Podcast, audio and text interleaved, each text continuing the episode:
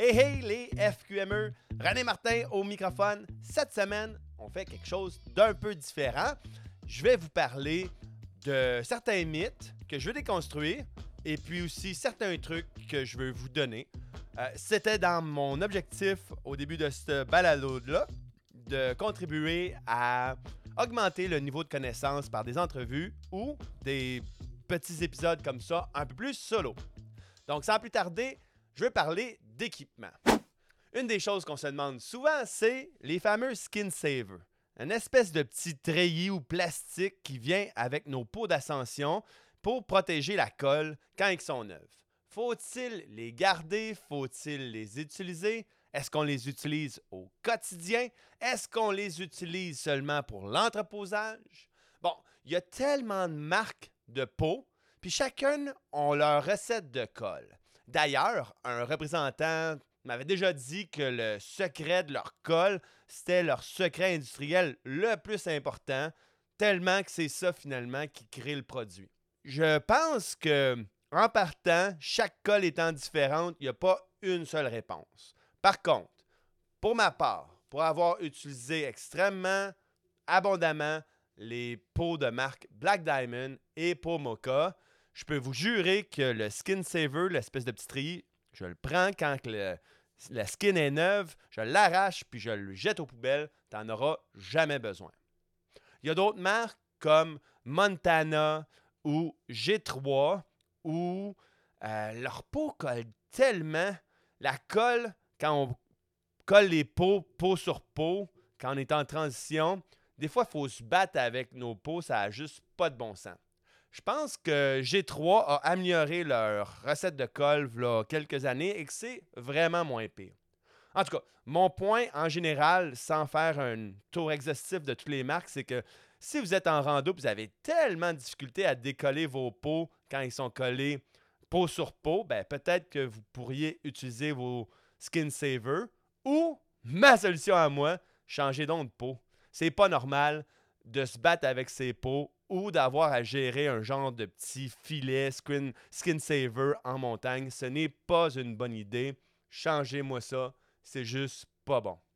Puis il y a plein d'autres marques que je connais pas personnellement. J'ai vu du BCA, Contour.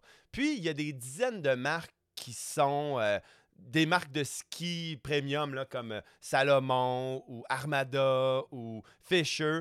Ils ont toutes leurs marques maison de peau. Mais en fait, euh, pour toutes ces grosses marques-là, la plupart du temps, c'est tout fait par Pomoka. Fait que vous pouvez juste prendre vos skin savers et les jeter parce que, comme on a dit, Pomoka, vous n'aurez pas de problème. Euh, pour BCA, Contour, euh, je ne sais juste pas, j'ai pas assez d'expérience. Mais ce qui est important de comprendre, c'est qu'en général, vous devriez jamais en avoir besoin. Du moins sur la montagne. Pour l'entreposage, moi, j'en ai jamais eu de besoin. Je laisse mes pots dans un bac Rubbermaid dans le sous-sol tout l'été. Et puis, ça décolle aussi bien rendu à l'automne suivant. C'est à vous de voir, là, selon vos pots à vous. Mais en général, si ça vous crée des problèmes, je vous le dis, changez donc de pot. Ça vaut la peine. OK.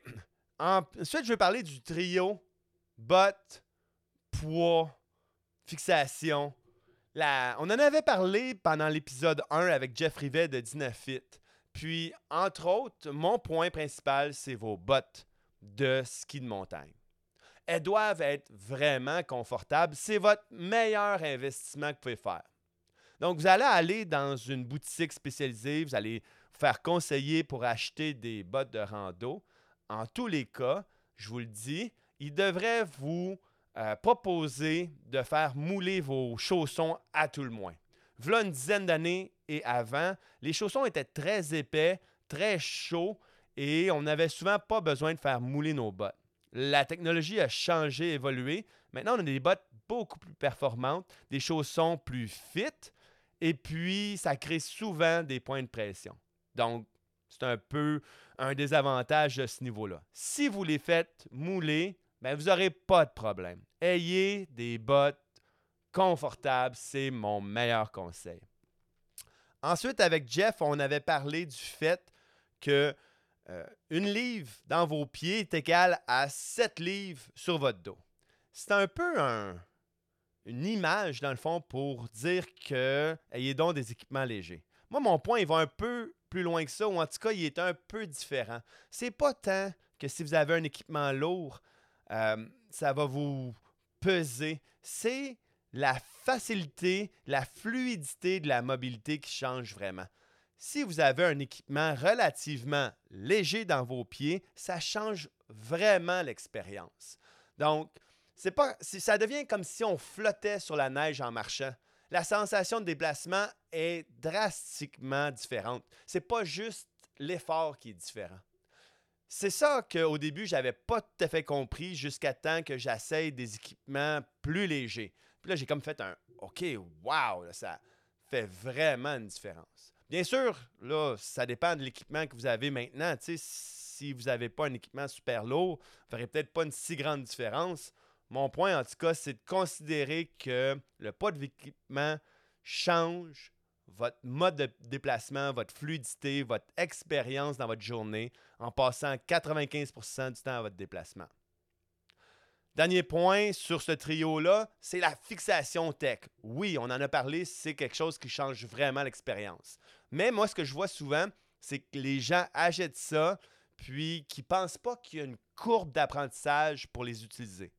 Donc, mon point ici, c'est il y a une courbe d'apprentissage, découragez-vous pas. Surtout pour euh, mettre la botte à l'intérieur. Stepper in, mettre la fixation dans nos bottes, c'est difficile au début. Même sur le plat, les gens ont de la difficulté. Puis là, ils viennent me voir souvent, puis là, c'est comme Ah, là, je pense que ma fixe est cassée, ou c'est normal, ou Mon Dieu, j'ai dormi de la difficulté. Euh, découragez-vous pas. Dites-vous plus que vous avez besoin d'une sortie ou deux ou trois pour vraiment vous familiariser avec ça. Et si vous avez à enlever vos pots d'ascension puis vos skis dans une forte pente, c'est d'autant plus compliqué à remettre nos skis tech, nos fixations tech. Fait ayez ça en tête, c'est une courbe d'apprentissage.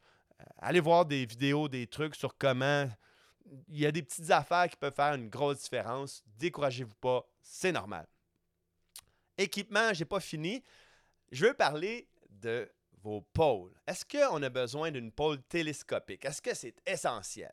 Mais d'après moi, non. Par contre, ils ont des gros avantages. En jouant avec la longueur, vous avez une meilleure facilité de déplacement en montée quand ils sont plus longs. Puis là, vous pouvez réajuster à la bonne longueur pour votre descente. Mais le plus gros avantage d'une pôle télescopique, c'est que d'habitude, ils viennent avec des gros paniers, des gros baskets de poudreuse qui font que la, peau, la pôle s'enfonce pas dans le manteau neigeux.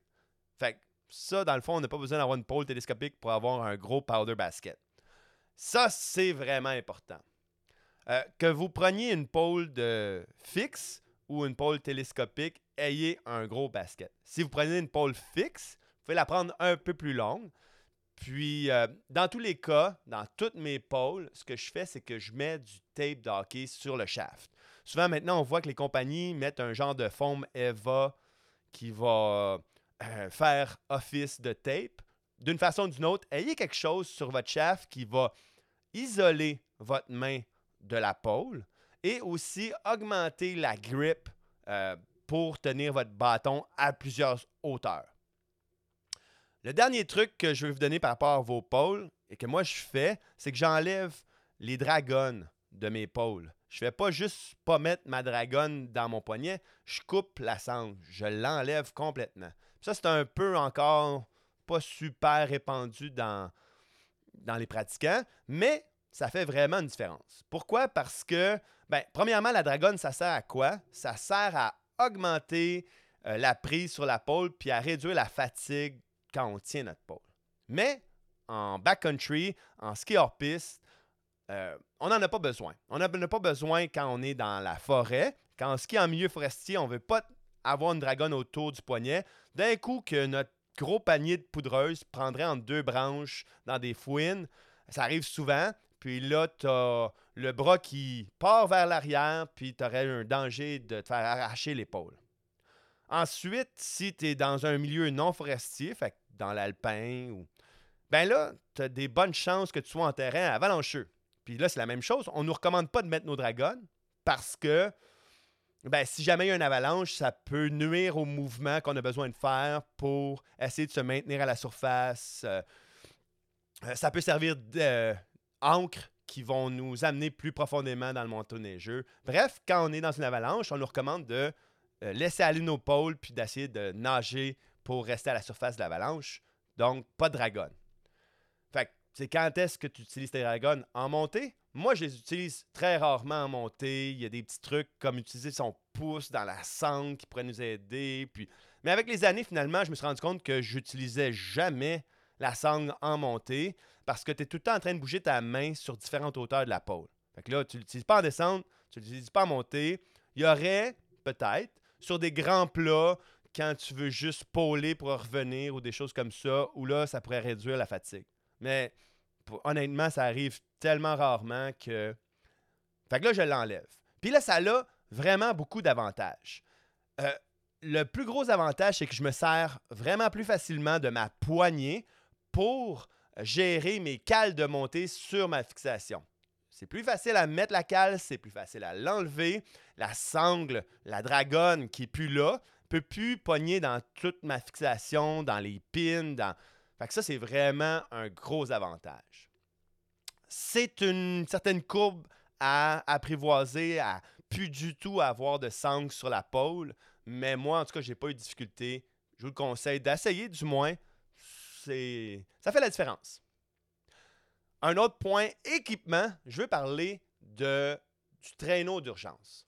Au Québec, euh, dans la plupart des endroits où on va faire du ski de montagne, il n'y aura pas de secours qui va venir vous chercher, du moins dans la pente skiable. Il faut au moins que vous soyez capable de descendre votre partner qui s'est blessé jusqu'à un chemin carrossable, un chemin de ski doux relativement sur le plat c'est un gros minimum, en tout cas. Donc, ça vous nous prend un petit traîneau portable. La plupart du temps, c'est fait en tissu. Ça, c'est pas plus gros qu'une gourde nalgène. Et puis, euh, on le met dans le fond de notre sac, puis on, on espace jamais s'en servir. On est chanceux parce que depuis quelques années, il y a deux compagnies québécoises qui font des produits extraordinaires. J'ai pas de préférence, honnêtement. Ils ont chacune leur différence selon ce que vous voulez. Il y a Nano Traîneau, puis Oro Équipement, anciennement Stellar. Euh, allez les voir, achetez, dépensez, investissez. Vous n'avez besoin de un traîneau par groupe quand vous sortez. C'est un must. Euh, entre ça et une nouvelle paire de skis, gardez vos nouvelles paires de skis une saison de plus, puis achetez-vous donc un traîneau. C'est la base. Au Québec, on en a besoin. L'ironie, c'est que si vous allez skier ailleurs dans le monde, en Europe, ou au BC, souvent ils ont des systèmes de search and rescue tellement plus développés avec hélicoptères et tout. Euh, puis ils ont l'absence de forêt dans beaucoup d'endroits ou de densité de forêt que les hélicoptères peuvent venir souvent sur place pour évacuer les gens. Nous, on n'a pas ça ici, du moins d'une façon raisonnable ou fiable. Donc, ça nous prend un traîneau. Puis mon dernier point par rapport à l'équipement, c'est apprenez à gérer votre équipement comment il fonctionne. Mais aussi, qu'est-ce qui arrive si ça brise? Est-ce que vous avez des pièces de remplacement pour les fixations, pour les pots, euh, pour vos bottes? Euh, c'est quoi que j'ai dans mon kit de réparation qui va pouvoir faire que je vais revenir à mon auto à la fin de la journée? Fait faut toujours penser plus à comment je maintiens mon mode de déplacement avec deux pieds sur des skis. Euh, si jamais vous avez euh, eu à expérimenter marcher un kilomètre dans la neige jusqu'aux hanches, ça prend plusieurs heures. Puis ce qu'on voit souvent, c'est que les gens se font un kit de réparation trop généraliste, euh, puis qu'il suffit sur les autres pour les aider. Ayez des pièces, des tournevis, l'équipement nécessaire pour gérer votre propre équipement. C'est vraiment ça mon point. OK, on passe dans un autre petit segment que je voulais parler qui est le déplacement. Je vais vous donner un petit truc ici. Euh, comment est-ce que je prévois combien de temps je vais être en sortie? Fait moi, dans le fond, je vais sortir la map topographique, puis je vais essayer de me créer un itinéraire. Mon itinéraire, dans le fond, je vais compter euh, les kilomètres, puis le dénivelé positif que je vais gagner dans ma journée. Le dénivelé positif, quand je descends, ça passe tellement vite qu'il n'y a pas tant d'impact sur le temps. Donc, je vais calculer, additionner 3 km et 300 mètres d'altitude gagnés. Ça, ça va me donner une heure de déplacement, raisonnablement.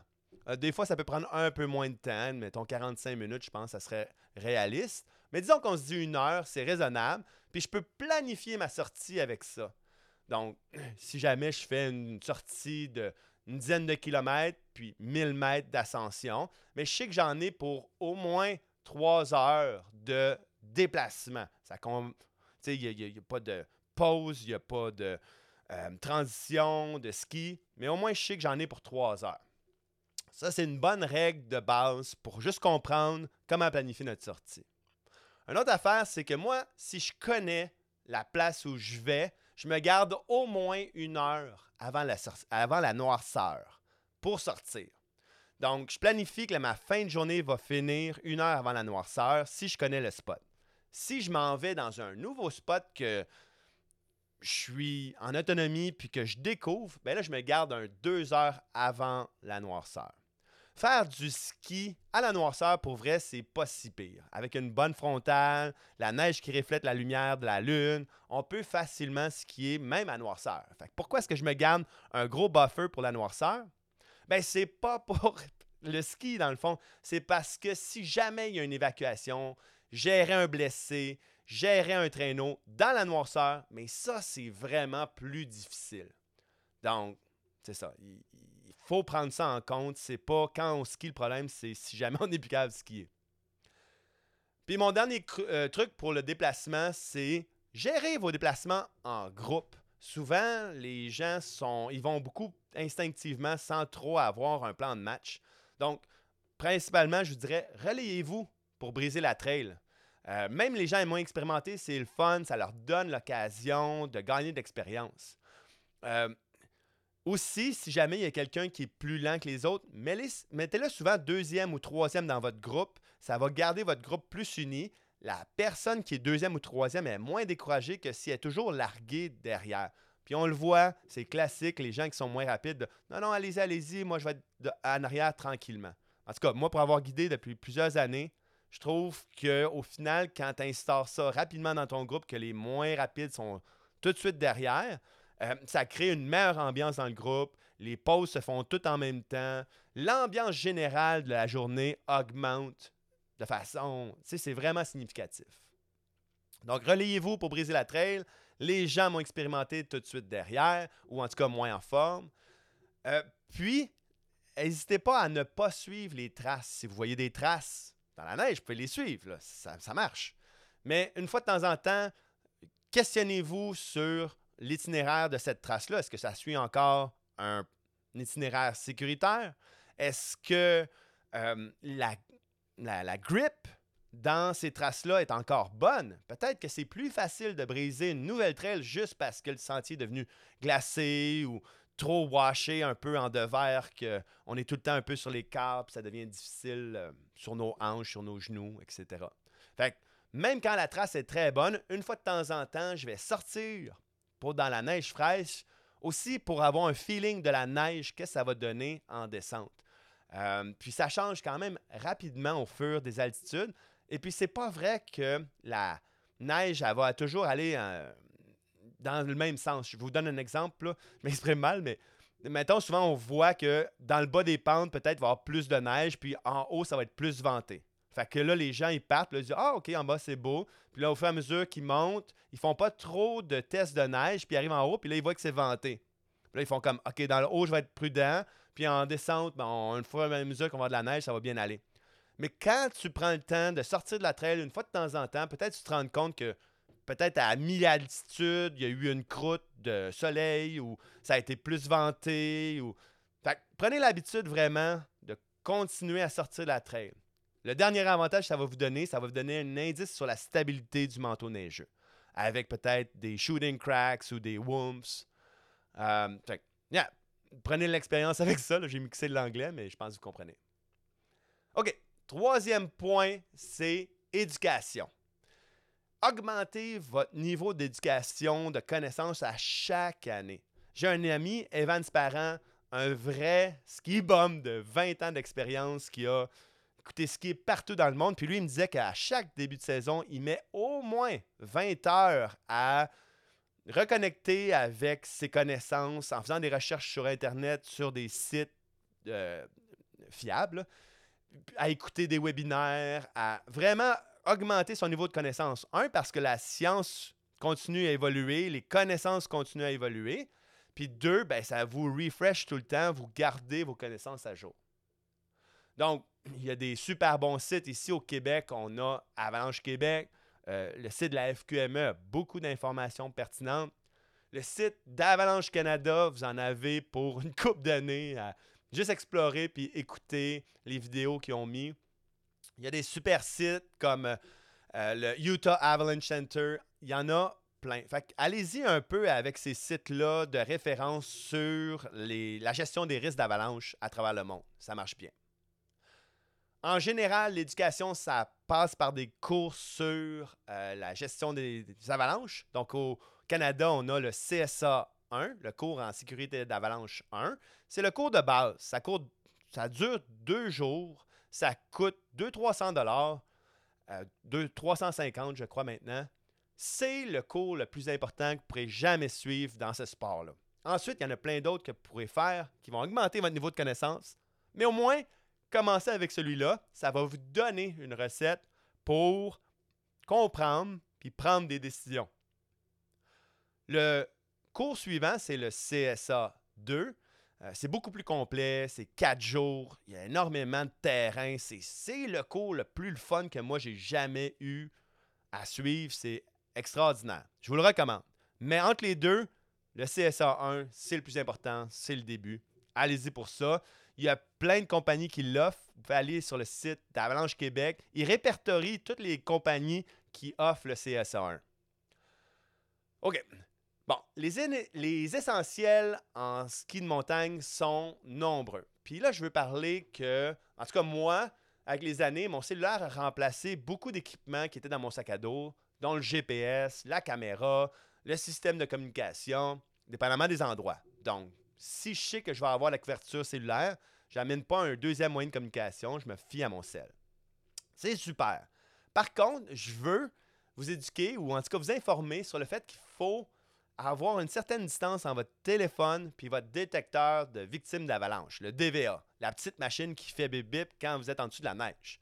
On dit garder au moins 50 cm. Et c'est pas si évident parce que, mettons qu'on fait 1m70 en moyenne, c'est pas mal. Euh, fait que le DVA dans euh, autour de notre torse, ben peut-être que le, téléphone doit être dans une poche de pantalon assez basse, proche de notre cuisse ou notre genou, ou fermé finalement.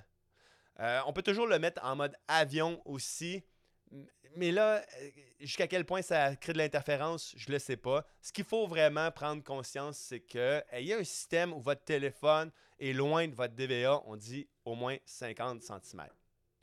Notre DVA, finalement aussi, je veux parler de cet instrument-là, c'est un investissement, tout comme le traîneau, où une fois que vous l'achetez, c'est quand même bien parce que vous pouvez vous familiariser avec votre propre machine. Si vous le louez tout le temps à chaque fois, ben, il y a une courbe d'apprentissage à comment l'utiliser qui ne devrait pas être négligeable. Avoir quelqu'un qui est prêt en dessous d'une avalanche, puis là, vous focaillez pour savoir comment votre machine marche, c'est pas idéal. Donc, j'encourage vraiment à en acheter un de bonne qualité euh, qui va vraiment, que vous allez pouvoir vous habituer. Puis le DVA aussi, ça ne sert pas juste pour une personne ensevelie. Euh, si jamais, mettons, vous skiez dans une forêt, puis tu arrives en bas de la run ou à mi-run, puis là, tu regardes en arrière, puis ton partner, il n'est pas là, il est où? Tu peux tout de suite te mettre en mode recherche, puis ben, les, les, meilleurs DVA peuvent avoir 60, 70 mètres de rayon de recherche. Puis en remontant vos traces, ben, vous avez une bonne chance de trouver votre ami, euh, même s'il a foncé dans un arbre il est inconscient, il n'est pas capable de vous euh, parler, ou il est tombé dans un tree well, un puits. De, d'arbre. je ne sais pas le terme en français, mais je veux juste faire prendre conscience que c'est un outil qui est vraiment euh, essentiel de maîtriser en ski de montagne. OK. Un des gros points que je voulais aborder aujourd'hui, c'est le fait que, en général, l'homme, c'est un animal social. Alors, ça n'a pas d'exception en ski de montagne, on a une grande quantité de potentiel de créer des erreurs humaines ou des erreurs émotives quand on est dans un environnement aussi excitant que le ski de montagne. Bien, ils ont appelé ça dans le monde des avalanches euh, un acronyme FACET. FACETS, en tout cas. FACET, c'est le nom anglais d'une sorte de grain de neige qui, en français, s'appelle gobelet. Mais c'est juste une façon pour se rappeler qu'il y a plusieurs choses qu'on a tendance à faire comme être humain puis en étant conscient de ces euh, pièges-là, ben, on peut mieux gérer notre niveau de risque puis euh, notre engagement dans notre sortie. Donc, F-A-C-E-T-S, c'est l'acronyme. Le F, c'est pour familier. Est-ce qu'on est familier avec le terrain? Souvent, si on est familier avec le terrain, on a tendance à pas prendre autant de précautions que si c'est un nouveau terrain. Donc, je donne un exemple. Euh, le terrain, c'est quand même assez stable. Ça ne change pas tant d'une fois à l'autre. Puis dans le système d'Evaluator, on considère que le terrain, c'est un indicateur stable dans nos sorties. Puis que le niveau de danger d'avalanche, de prévision de danger d'avalanche, c'est le facteur qui change. Par contre, ce n'est pas tout à fait vrai. Je vous donne un exemple si cet hiver, il y a une plus grosse corniche que d'habitude qui s'est formée dans tel secteur, peut-être que de passer maintenant euh, sous cette corniche-là, c'est plus une bonne idée. L'année d'avant, il n'y en avait pas. Euh, aussi, peut-être qu'en début de saison, il y a eu moins de neige au sol, le manteau neigeux est moins épais. Puis là, tout d'un coup, il y a un piège naturel qui fait en sorte que si on est pris dans une avalanche, ben on va se faire enterrer dans ce petit creux-là de, ruisseau ou sur le replat euh, qui peut-être en plus tard en saison va être complètement caché. En tout cas, il y a plein d'exemples sur comment ce que faut pas prendre le terrain 100% pour acquis. OK, le deuxième point, c'est, il appelle ça acceptance, l'acceptation. C'est vouloir faire partie du groupe. Ici, on parle de pression interne lors de la sortie, où moi, je veux faire partie du groupe, euh, participer, puis pas être la personne qui va freiner le groupe. Mais on parle aussi de pression qui vient de l'extérieur, où naturellement, on veut avoir une bonne histoire à raconter quand on revient de notre sortie. L'influence des médias sociaux a contribué à augmenter cet aspect-là, je pense quand même considérablement. Mais d'être conscient que le A, acceptance, euh, c'est un piège. Donc, faut toujours se demander est-ce que je suis en train de prendre la bonne décision? Est-ce que je me fais influencer pour essayer? C'est pas le groupe qui t'influence, c'est toi qui veux faire partie du groupe. Donc, c'est ça le A. Faites attention à ça. Euh, F-A-C, facette. Le C, c'est pour constance. Ou en tout cas, je le traduis comme ça. Rester avec un plan de match initial. C'est comme un piège je, suis le matin, je prévois ma sortie, on va aller faire telle montagne, puis on va skier. Donc, ce n'est pas la bonne approche à avoir en milieu hors piste. Ce qu'on veut, dans le fond, c'est avoir un plan de match initial, mais qui va toujours pouvoir être adapté au fur et à mesure de notre sortie. Donc, moi, ce que je fais, c'est que je vais toujours avoir des points de repère même lors de mon itinéraire que j'ai prévu. Je vais me me donner des, des, moments dans ma journée où je sais que je vais réévaluer euh, mon plan de match. Ces points-là fixes, je vais les annoncer souvent à mes, membres de groupe. Donc, je planifie d'aller sur telle montagne. Quand on va arriver au pied des pentes, euh, on va réévaluer selon les observations qu'on va avoir faites. Y a-t-il de la neige? Y a-t-il des traces d'instabilité? La météo est-tu encore ce qu'on avait prévu? Le niveau de forme du groupe puis le niveau de cohésion du groupe, est-ce qu'il nous permet d'aller encore un peu plus loin? Euh, est-ce qu'on a encore l'équipement adapté? Euh, peut-être que c'est full glacé, puis on aurait eu besoin de crampons, puis on n'en a pas. Ou euh, peut-être qu'on a eu des problèmes avec une peau, puis là, d'aller sur un autre versant qui nous expose à une plus grande sortie si jamais on est mal pris. Est-ce que ça vaut encore la peine d'aller sur l'autre versant ou de rester sur le versant qui nous ramène à notre auto? En tout cas, c'est plein de petites choses comme ça qu'on peut réévaluer à plusieurs moments dans notre journée. Fait d'avoir ce niveau de conscience-là, puis que le groupe au complet, grosse différence on part avec l'objectif de faire une sortie en montagne avec des options, puis au fur et à mesure, on réévalue si ces options-là font encore du sens. OK. Le prochain, c'est quand même assez évident, c'est le Expert Hollow, qui appelle en anglais, donc le, syndrome de l'expert. C'est pas ce qu'on pense souvent, celui-là. C'est la tendance que les gens à suivre un expert les yeux fermés. Donc, permettez-vous en tout temps, en fait, vous avez un devoir comme pratiquant de toujours être en mode questionnement, de verbaliser vos inquiétudes et puis de ne pas hésiter à rebrousser chemin. c'est la clé pour avoir un groupe fort. Donc, un bon groupe d'amis qui pratiquent le ski de montagne, c'est un groupe qui communique bien entre eux autres, qui prennent des moments de pause pour chacun se questionner l'un l'autre sur leurs objectifs, sur leur tolérance au risque et réévaluer leur prise de décision. Ça fait vraiment une grosse différence. Donc, on respecte le groupe, on prend des décisions ensemble, puis on reste ensemble. C'est vraiment important de bien choisir nos partenaires de sortie. Souvent, le expert hollow, c'est que si moi j'ai l'impression que mon ami c'est lui l'expert, puis je le suis de façon aveugle, souvent même l'expert que moi j'ai désigné dans ma tête secrètement, lui il n'est pas au courant que les autres se fient à lui, puis il va continuer à gérer sa journée, sa prise de décision, son niveau de risque par rapport à ses feelings à lui. Donc, ça crée pas. En fait, ça a la tendance à créer des erreurs quand c'est il n'y a pas de challenge à l'intérieur du groupe. C'est important d'être en communication, euh, tout le monde ensemble. Bon. Le T. Le T, ils l'ont mis pour trace. Donc ici, on parle de la peur de manquer sa chance. En anglais, ils disent scarcity. Euh, c'est comme quand il y a un spécial euh, sur des AirPods, on va dire ça de même, puis que tu veux pas manquer le spécial avant qu'il n'y en ait plus. Bon, mais ici, c'est la même chose. Vous avez conduit 8 euh, heures pour venir faire du ski de montagne, puis là, vous avez l'opportunité de faire une ligne. Est-ce que ça vaut la peine de rebrousser chemin ou il y a comme une pression pour dire je vais le faire, là. Euh, je veux pas manquer ma chance de skier ma ligne. Il y a aussi le fait de ne pas vouloir manquer la chance d'avoir des belles traces. Fait qu'il y a beaucoup de monde dans le parking. Les gens, ils se pressent pour être le premier à arriver en haut. Puis ils prennent plus le temps de prendre toutes les euh, variables pour prendre une décision.